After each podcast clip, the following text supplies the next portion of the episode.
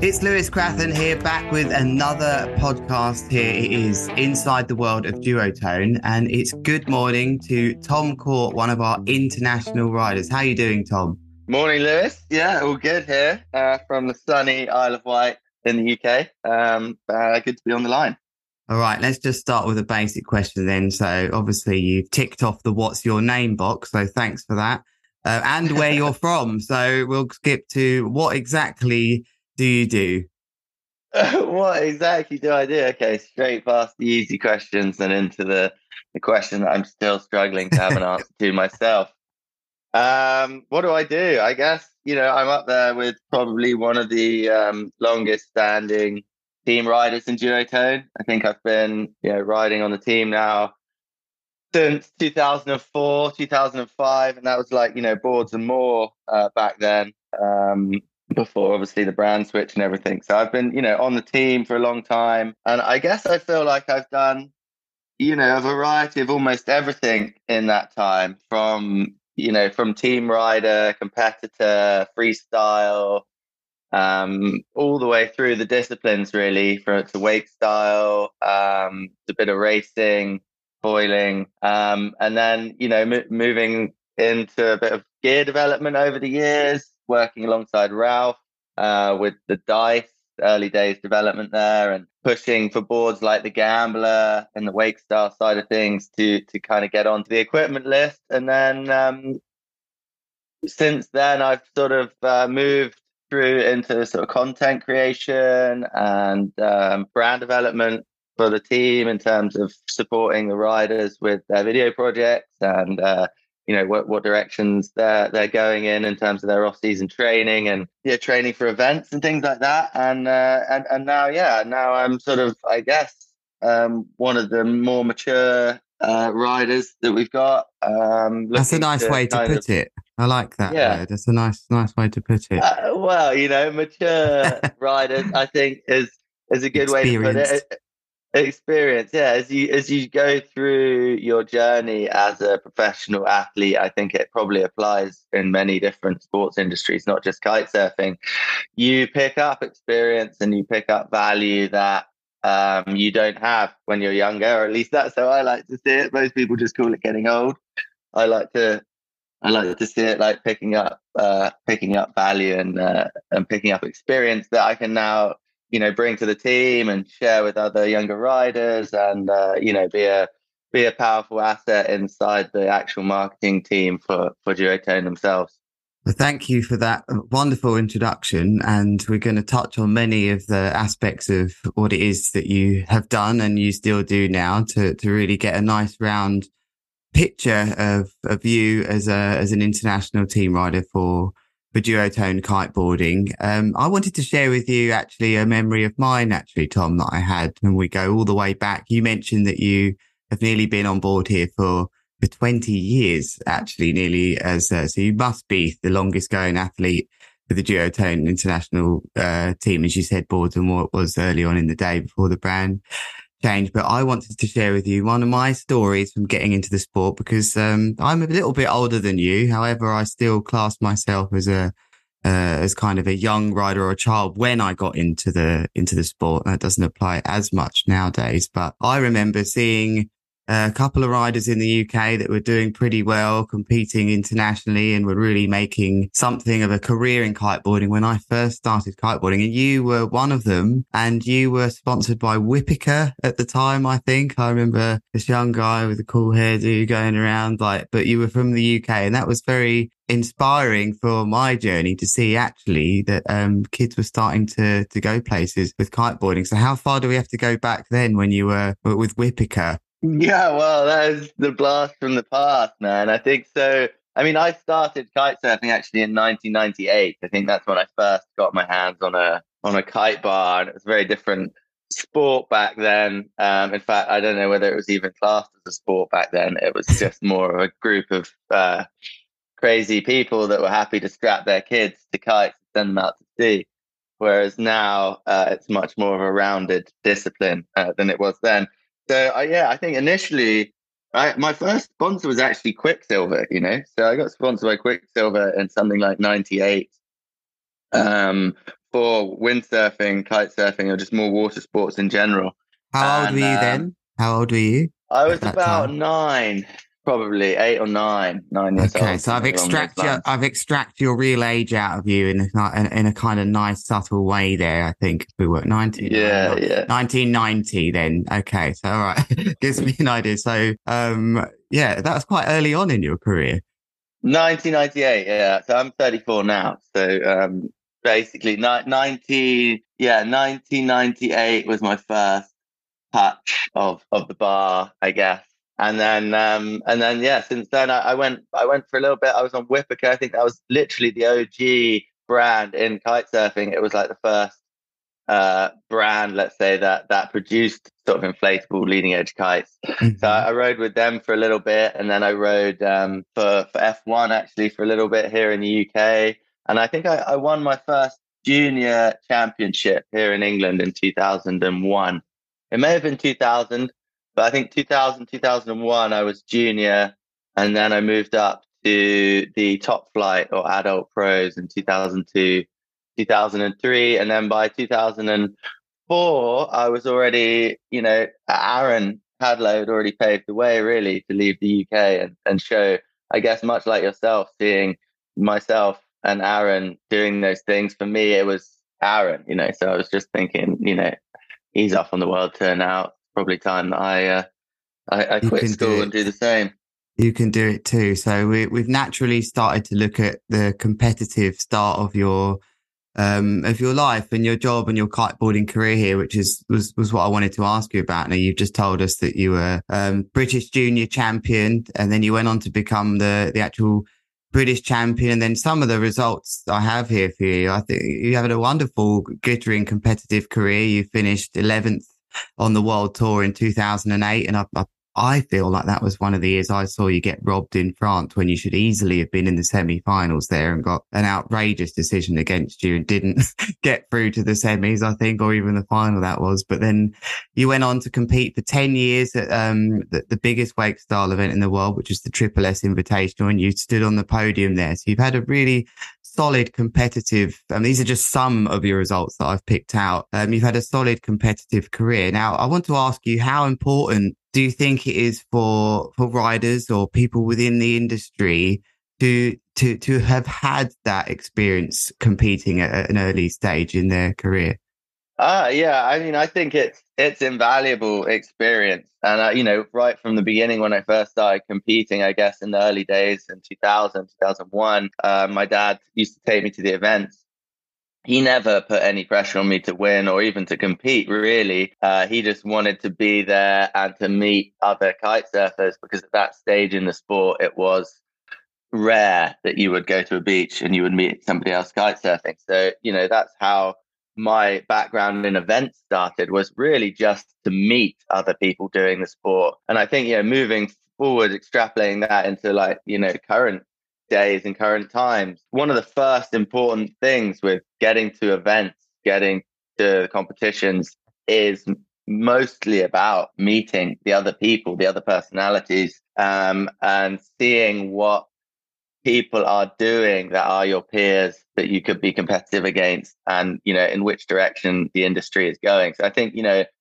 above and beyond just showing up uh, and being there and competing whether you win or lose I think having that experience and dedication to show up and be there and uh, and just give everything to to the sport is is the foundation of what going forward um, would look could look like for you as as an athlete. And I think you know events do a lot more than just provide the results. And I think you know for me personally, I was always aware that you know winning wasn't necessarily my be all and end all goal. I mean, as you mentioned, I did do quite well competitively, and it wasn't a waste of time for me to be at the events. But uh, I was there for the people, um, and you know, for the opportunities that that that that may, you know, where that where that m- might go, and and I guess also because I enjoyed hanging out with that type of person. You know, I enjoyed hanging out with the risk takers, and and the best place for me to find those was was at events. And uh, now, how look how how the ways of the world work, where actually lots of those people that you would have been competing, you're probably working with now and are still around in some form as we get older and change the ways that we um, participate in the world of kiteboarding. Now, just give give give us and maybe some of the listeners an idea of where those world tour events took you? You know, where did you travel in the world at such a young age? It must have given you such good life skills as well. Where, where, did you end up around the world competing? Yeah, so like you know, the brief history really, I guess, was I, I took a year out um, between high school and university.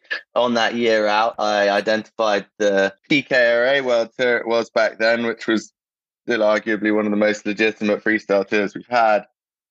Um, you know, uh, I just identified that as my year out. So I, you know, started in the Dominican Republic, um, made that happen, and um, um, basically never looked back. Once I'd done one um, world event, and like I said before, met some people that were on the tour and doing it, and asked some questions about how to make it a reality. That you know, one thing led to the next, and you know, for five years, I competed on the PKRA Freestyle World Tour, and I think in some of those years I did eleven stops around the world. You know, uh, competing from Cabarete and Dominican to Italy, France, Peru, Chile. Um, you, you know, you name it, all, America, all over the states, Brazil. Um, Europe, Germany. Uh, I mean, Philippines. Just, yeah, I got Phil- Philippines. Phil- yeah,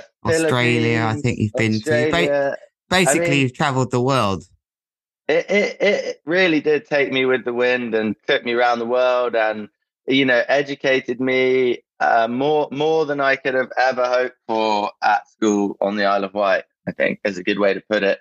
And yeah, like I, I, you know, it, it took three years before I rang up my university to tell them that I probably wasn't going to come back and take my degree uh, for English literature because I was too busy having a, you know, too busy educating myself in the University of Life, I guess. So it was, you know, it, it was an incredibly educational pathway um, and some, you know, a way to learn that I don't think I would have really got uh, any other way. Um, yeah, and I was very lucky to have that have that sort of focus, I guess. So that was um, that's a key point you raised there about you had to make a decision really to continue on with your education or to fully commit to to this lifestyle. I, I feel like you, have explained you've had good support from uh, from your parents. Now there must be lots of parents maybe even listening to to our podcast today thinking, oh, I've got a young, uh, young person in my life, child, you know, maybe a friend of a friend that's got kids that they're pretty talented in and might not just be kite surfing or any sport, any extreme sport. And they really are good enough starting to do well in events and are talking about wanting to be, uh, be a sportsman when they got older. So certainly for me, I wanted to be that kite surfer and it wasn't easy to explain that to my parents. And I, and I wonder, how did that dynamic work with your parents about your aspirations to, uh, you know, follow a, a lifestyle in, in a, a, sport that probably was, you know, not really that big at the time back then, or was, or certainly was up and coming. Did they support you behind those decisions? Well, I had the I had the yin and the yang. I was lucky enough to benefit from the yin and the yang in my life. You know, I had the mother and the father. That you know they you know, it wasn't always easy for them, but they they stayed together, and I had very much um, my dad on one side being the champion of the sport and the active lifestyle and the sort of kid, and then I had the uh, my mother who actually did spend quite a bit of time homeschooling me and teaching was the teacher, the educator, and you know, so I had healthy, I would say, influences from both sides, but I was definitely trusted to make to make my own decisions. But mm. there was one there was one moment uh, where I think my dad realized something that he'd never thought of before, and he definitely illustrated to me something that I didn't even realize existed. And it was when when I mentioned I first got sponsored when I was nine by Quiksilver. I was just on the beach windsurfing at the time, and a talent a talent spotter, a guy called Richie Foster. Hi Richie, if you're out there, he's responsible for everything that I now do. Really, um, came up there, came up to me and said, uh, "You could, uh, you could be sponsored. I'm a talent uh, scout for for Quiksilver. You could, uh, you could be on their team." And I, like, I literally had no idea about anything to do with that or how that would work. And he just uh, shot a quick portfolio of me on the beach and action shots, and taught me how to work with a photographer and all, all that stuff. This literally happened in one afternoon, and sent off this little CV that he'd created for me. And uh, yeah, the sponsorship deal came through. And I remember my dad saying to me, you know what? You might be able to just do this. Wow. Yeah. But you might be able to just do this. And it was a it was a thought that he was having to himself. Uh, but I, I just heard it. And I think that one uh, literally that one little belief was enough for me to know that there was more out there in the world than I could possibly hope to gain from from my school on the Isle of Wight. So, uh, you know, in in the end, it was it was a very lucky, absorbative process that I think you know that in in the end the the sort of takeaway really is you know these things may seem like a dream or they may seem unachievable but like anything that seems unachievable if you just put one foot in front of the other and work your best in that direction more often than not you'll be surprised what a massive moment that must have been for you as a young person to hear your own dad really hint, actually, you could really do this. That must have been, I mean, how old were you when that, that moment happened? Yeah, I was like nine, nine or 10 years old. So, I mean, in, in the end, like largely unconscious, uh, really, uh, for me at that point. But I remember being put back in school after, after that trip. Um, and after seeing kite surfing and after like having these dreams illustrated to me and thinking, okay, there's more, there's more going on out there than, than there is in here. yeah. Wow. That's, I mean, I, I didn't start kiteboarding until 17. Uh, you know, I can't imagine having those thoughts at such a young age. But when you look where you are now, it's, I think it's great that you still remember those moments. That's the, that those must be the moments that remind you to, keep going and to keep being motivated and coming up with new ways. And we'll, we'll, talk a little bit about how your career's gone on from the early competition days and, and, and hearing just that that happened with you, with your father. It's lovely to see what inspired you to carry on and continue with this career. So I want to move on slightly now to talk a little bit about the sort of video work you do. You know, you're very popular in the kiteboarding world for the YouTube vlogs that you do. You've got a big following on YouTube. Um, you've also done lots of how to's as well, but you especially came up with a very definitive project called the Free Ride Project. And I think I've got it here as 2011 when, when you produced this wonderful video, which really casted the light on wake style riding and showcased it for what you and three other riders felt it should look like where you traveled all around the world. And it was, you know, one of the iconic videos in kiteboarding. I'd like to talk a little bit about that and how how you came up with the idea to sort of put the time in. It's a lot of time to film something like this and to edit it and to, and to push it out there. How did that come about? Well, I think it was, you know, it was quite a, a pivotal moment in, yeah, definitely in the sport and definitely in time for, for me and for, for us, the other riders that came along on that project. Um, and and and also you know a time in terms of technology i think the canon 7d camera had just been invented or not invented but had just come out and like mirrorless cameras were just coming through the door and it was you know um, practically the movie space that I'd always been interested in was becoming more accessible. And like growing up, I'd watched you know, like many young riders, watched loads of snowboarding videos and DVDs and VHS. It was even before then, and you know, it used to take me half a year to get a VHS from Maui back to the UK to watch it, and I was, you know, watching stuff that was half a year old at that point.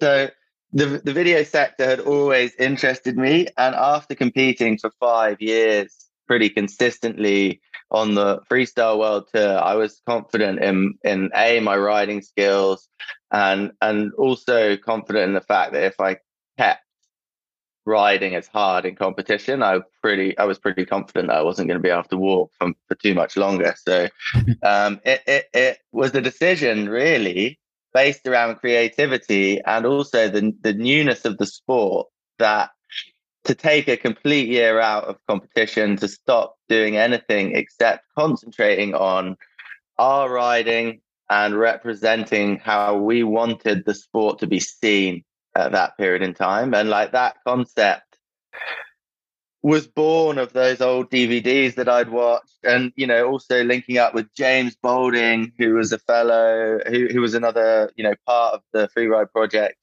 uh, intrinsic part of the Free Ride project initially as a as a fellow video editor. We kind of hashed out this idea to to make a feature length movie in in the sport that we that we both loved at that time, and then it was putting together the team to do it, and we needed the you know, the good riders and the competitive legitimacy. So we had, you know, Sam Light came on board as one of the hottest up and coming UK riders at the time, and uh, and Aaron Hadlow. Um, we managed to convince Aaron to also take a year out of competition, which was actually probably one of the harder things to do, and uh, and come and ride and, and film with us because it wasn't it wasn't something where we could say if you do this, you're going to get this out of it because nobody had really done it yet. So it was just more like dedicate your year to to what we're doing, and and we'll see. I think the timing of when you did this was just so special. You know, you've just spoke of some of the other riders that were just at the perfect timing to do this.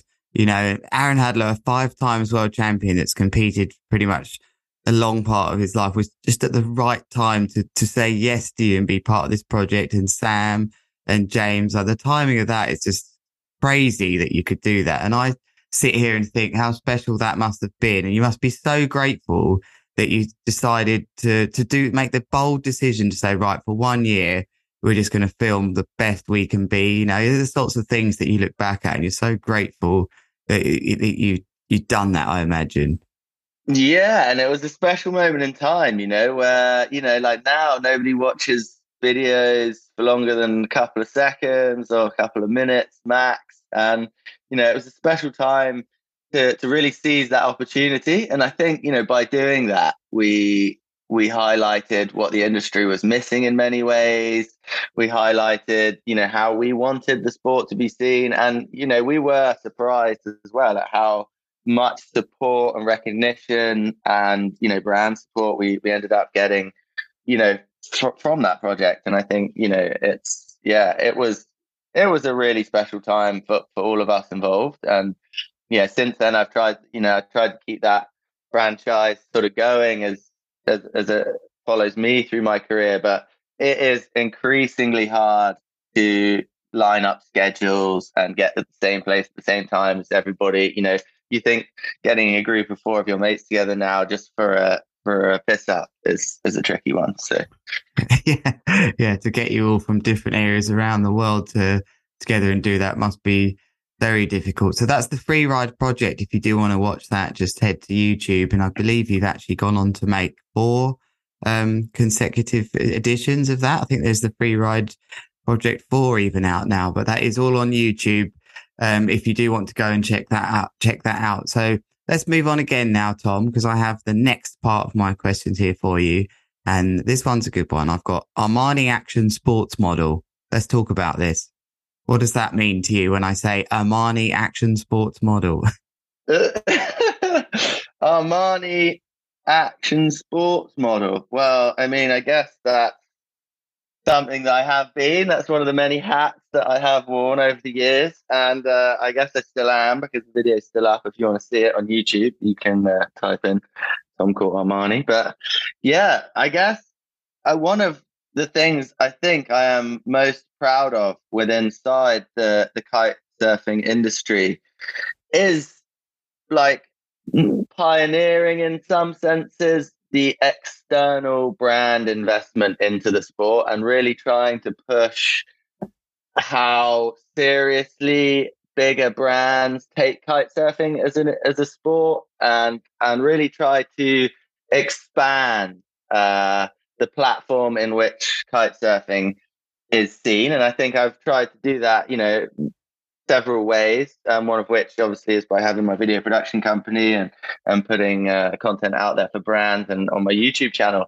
But another way is to be really to actually try and engage with bigger brands out of industry brands. Um, and I think it's a big topic for, you know, up and coming athletes today to maybe not concentrate so much on just getting everything from your kite sponsor uh, or in industry brand, but also, you know, look to really branch out, whether that's, you know, car companies or companies like, you know, like Armani. And I, I was very lucky to, to pull off a project um, actually in association with Google and a couple of other big brands uh, to link up with Armani and DOP, one of their one of their shoots, and in the end, they ended up using me as the action sports model as well. So uh, yeah, I, I I like to think that I I educated Armani a little bit on on the power of what kite surfing can offer, and uh, and I guess you know with every big brand like that supporting uh, kite surfing as an image, uh, other brands get increasingly interested, and I think that's why, uh, uh, you know, a big part of why we've got we see big brands coming into the industry now and investing a lot of money in in riders and you know collaborations and and things like that. And I think for me, that's I've always been passionate about that, and I think that's the way we expand our industry. And that's the way we can ensure that riders underneath our generation have something to move into in terms of a funding platform and uh, you know and brands to work with. So yeah, I, for me, running down the beach and spraying a little bit of Acqua di Gio around was uh, was the way to start that. This is a great topic, Tom. You know, you've, you've touched on some great points just then, but we're talking about um, Armani, huge brand, Giorgio Armani, in the world that you were an action sports model for. I know that you've worked with the likes of uh, Land Rover and big brands like this. And it is such a key part of being a professional athlete, not just to go to the competitions and just, you know, keep in there with your kiteboarding sponsors to expand uh, what you're doing like you have is just such an example to, to young riders out there right now because kiteboarding is attractive, right? It's going to be in the Olympics in 2024. It's got such good values to it of health and sustainability and and it's an extreme sport that you can do anywhere around the world and big brands around the world want a piece of that and if you've got the the marketing know-how and the experience that you've had within within the sport as well it it's just makes complete sense that you're doing what you're doing with all these other brands as well it works both ways they're getting the exposure through kiteboarding you're getting some great exposure with your with your already all of your sponsors that you have through through another channel. So that's the reason I wanted to talk about that. Having these projects on the go with, with different and being open minded to who it is you might work with, I think is a key part. Certainly looks like a key part uh, to me of what you do, Tom. Yeah, definitely, and always looking to expand the reach. You know, in terms of you know which industries you you you work with and which brands you you, you do content for or you know partnerships you look to you look to gain you know um, uh, i think i think that's that's a a, big topic and uh, i think you know moving forward it, it will only look it will only stand to, to broaden the industry make our industry bigger and you know at the foundation of everything i've done has been the love and enjoyment of kiteboarding so it's not it's not like i uh, I'm doing it to. Be- I've never done it to become a pro, and I, it's one thing that I see a lot in the younger generation now. Is like how how do I become a pro, or how do I do this, or how do I get to that, and how do I get paid to do this? Uh, that was never my fundamental question. It was more like how do I make kiteboarding bigger? How do I push kiteboarding further?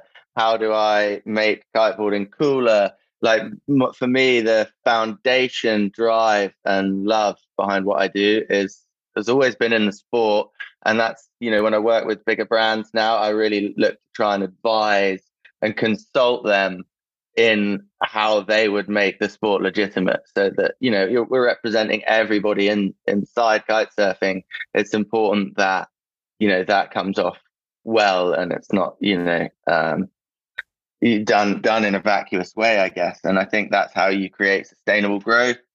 Um, and yeah, I, I, guess you know moving forward, uh, that's that's more more what I've been doing in terms of like consultation and you know brand involvement and even team building and things like that. I think it's easy to see from the outside as well whether um, the motive is to, to, to become a professional or the passion. And it must first and always be about being passionate within the sport. The rest will come. And I, I think you're, you're really a good example of that, Tom. If you don't stay ultimately passionate about the sport, not, nothing can come from it. I always have to bring myself back to that, that actually I need to be kiteboarding a lot of the time and be totally in love with kiteboarding. The rest will come around. that it's easy to and natural to, to showcase what kiteboarding is all about and what your ideas want to become if you're totally in love with this, with the sport. That's the big question, I think, is actually how do you continuously stay passionate about something that you've done for so long now? You know, you said you've been into this since you were sort of under 10 years old. That's, that's a long time. How do you continue to be motivated and stay passionate um, for the sport?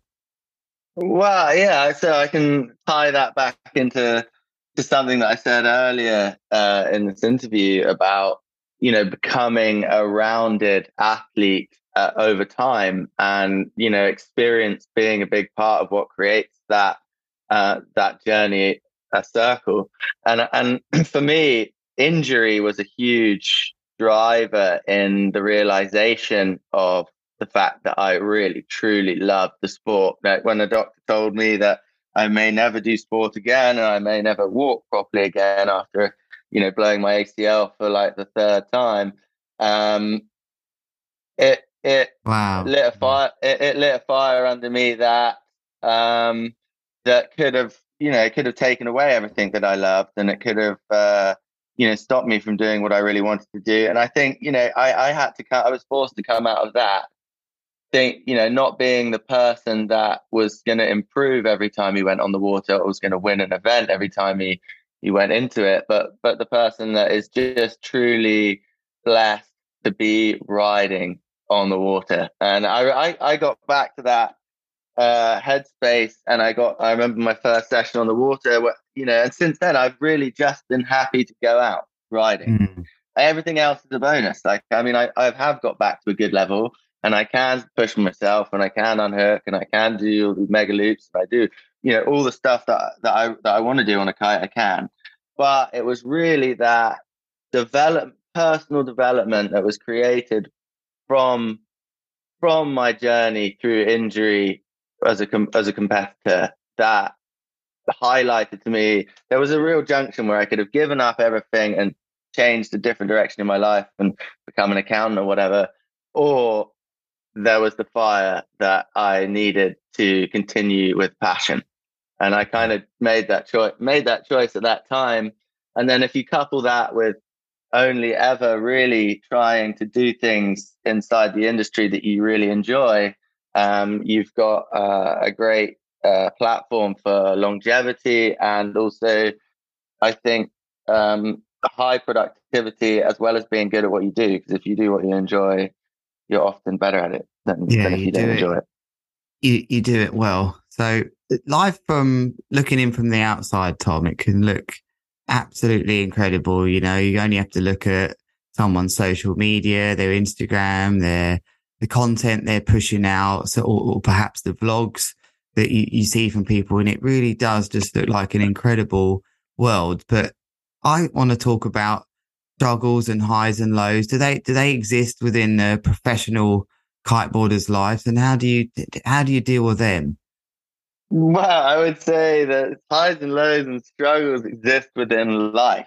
it's not hmm. professional kiteboarder, professional footballer, or you know corner guy, you know corner shop owner.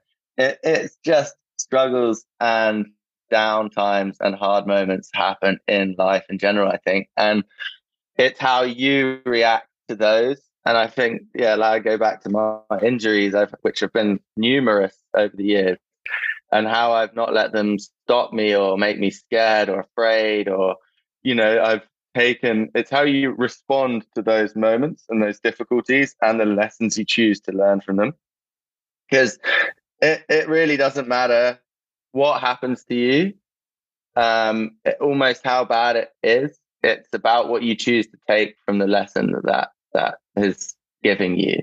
You know, there's there's almost nothing you can't overcome, or and and there's almost no matter how bad it seems at the time, even if it's taking your legs away from you, there's there's nothing that there's opportunities that that will bring in your life that you would have never had mm. otherwise. So there's there's always there's always positives, I would say, out of almost any situation. And I think it's about having the mindset to discover, unearth, and find those positives. Um, so, you know, uh, it's a very generalized question, I would say, about about life rather than about professional kite surfers because there's always going to be struggles. You know, I, I speak, you know, having gone through injuries myself, I speak to team riders that are injuring themselves all the time. And, uh, you know, I guess now I'm in a position to give them good and constructive, positive advice on how they recover and where they go from, from there. So that, you know, adding to my own roundedness as a, as an athlete. I think you've touched on some nice um, messages there, and, and, perhaps the lifestyle that you've had has helped you with that mindset to actually think of always the positives on situations. But something I liked about what you said there, Tom, is that actually you do you had that thought where you were like, I could uh, I could give this up. I could do something else. And, and I think it's okay to have thoughts like that. It's, uh, you know, actually just accepting that it's okay to be having every now and again some second guesses. That, that's fine. They're the lows and to just understand actually I'm just at a low here. That's why those thoughts are happening. They can be the motivating factors to, the coming back with real positive solutions and seeing and understanding actually this situation in I'm in, perhaps maybe like your injury has helped me see just how lucky I am to be living this life and how amazing it is to be just being able to go kiteboarding around the world and do the things that you do and not to take it for granted. So it's kiteboarding, I think has really helped you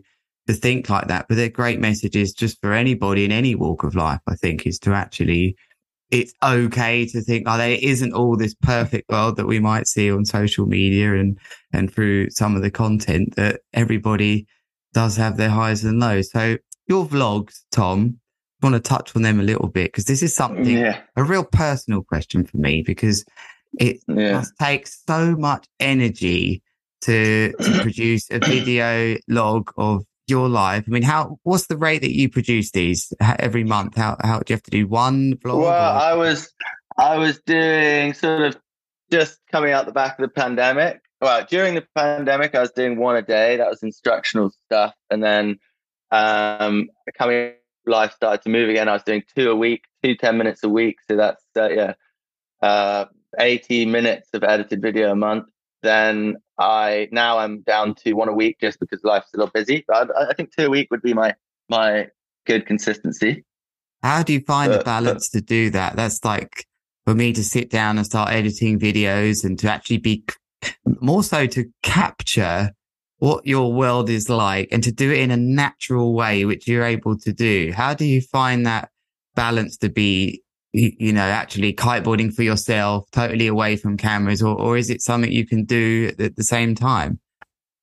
Well, it's it's interesting. I mean, like, so obviously I'm on the the GoPro team, and I think you know inventions like the GoPro. I mean, the GoPro as a camera has, you know, my, my concept for my vlog is I just I take my GoPro everywhere I go, and if there's some fun session about to go down, I, I try to capture it. And and I, you know, my rule for myself and blogging is that I will put that out regardless of whether I'm really happy with it or or whatever, and I will try and impart some information on top of it to the to my audience, to my followers, and you know, more often than not, it's it's an interesting video of an interesting day doing interesting things. But I think, you know, I living a life like I have lived, which is incredibly unplanned, unscheduled. You know, a lot of the opportunities that I take are last minute and they are good opportunities because nobody lives their life so last minute, you know, and there's that means that you're immediately out of of a huge swathe of competition because everyone's always got plans. But but within that, you've got the instability of never having a plan. So for me, my vlog represents a certain structure in my life. You know, I need I know that I need to create a video every week, 10 minutes of video every week of me doing something that I enjoy doing. And and that sounds strange, but just within that exercise, there is a routine, and within yeah. that routine, there is a sort of method. So, yeah, as I came out the back of a, the pandemic, especially when all travel and everything had been had been curtailed and there wasn't really a plan and no one could really answer any of your questions. My vlog was really a lifeline for me, and I and I guess it it you know it, it, it continues from there. It continues from there. I'm happy to know that everything's good with me if I can get a video or two out every week.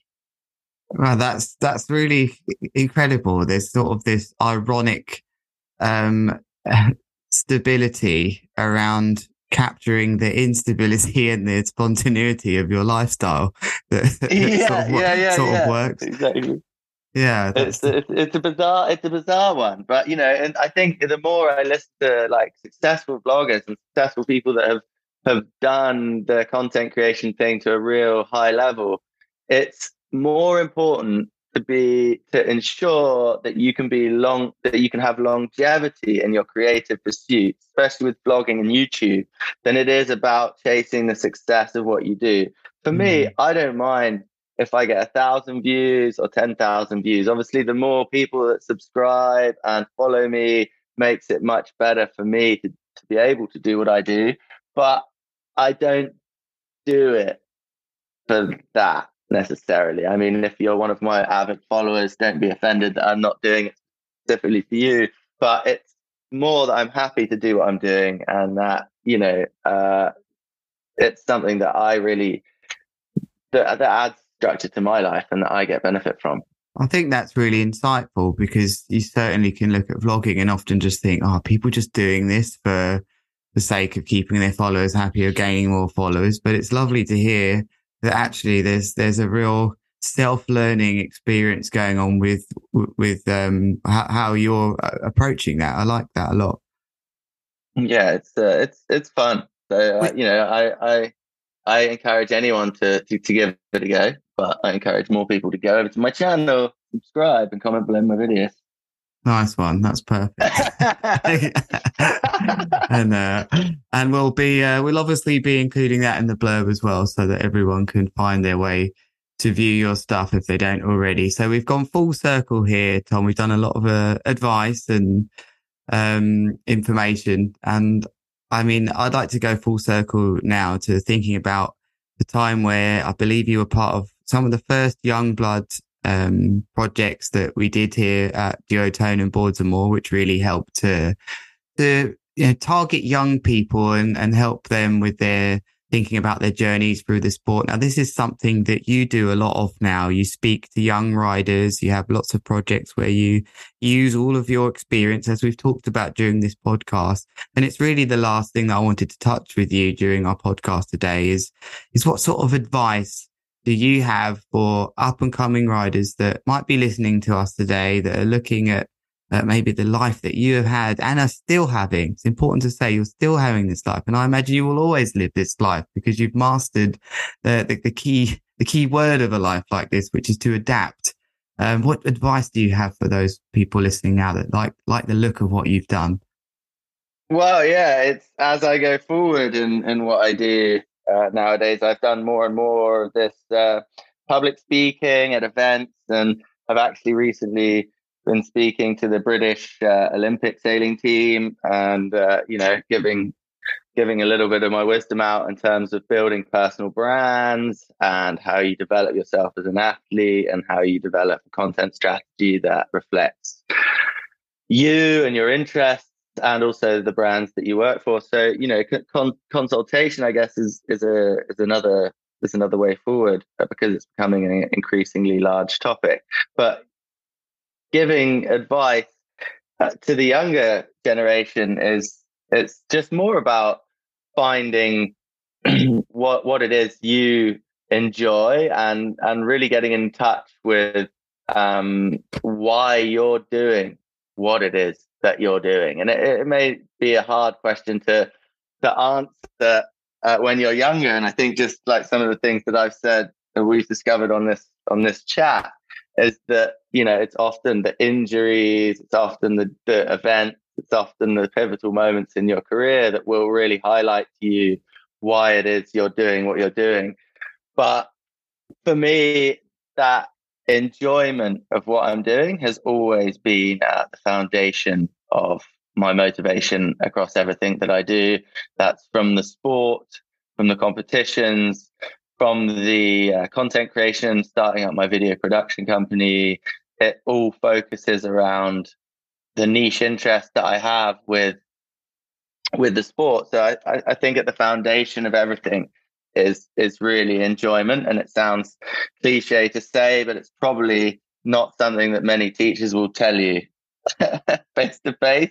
Is that all you've got to do is really enjoy what you're doing, and you will probably succeed in it. That's a great way to wrap this up today, Tom. Are you enjoying what you're doing? If you're listening right now, if you're not, it's time to change it. Tom Court, thank you very much for joining us in the Duotone International team. It's been a pleasure. Thanks, Lewis. Great to speak to you as always.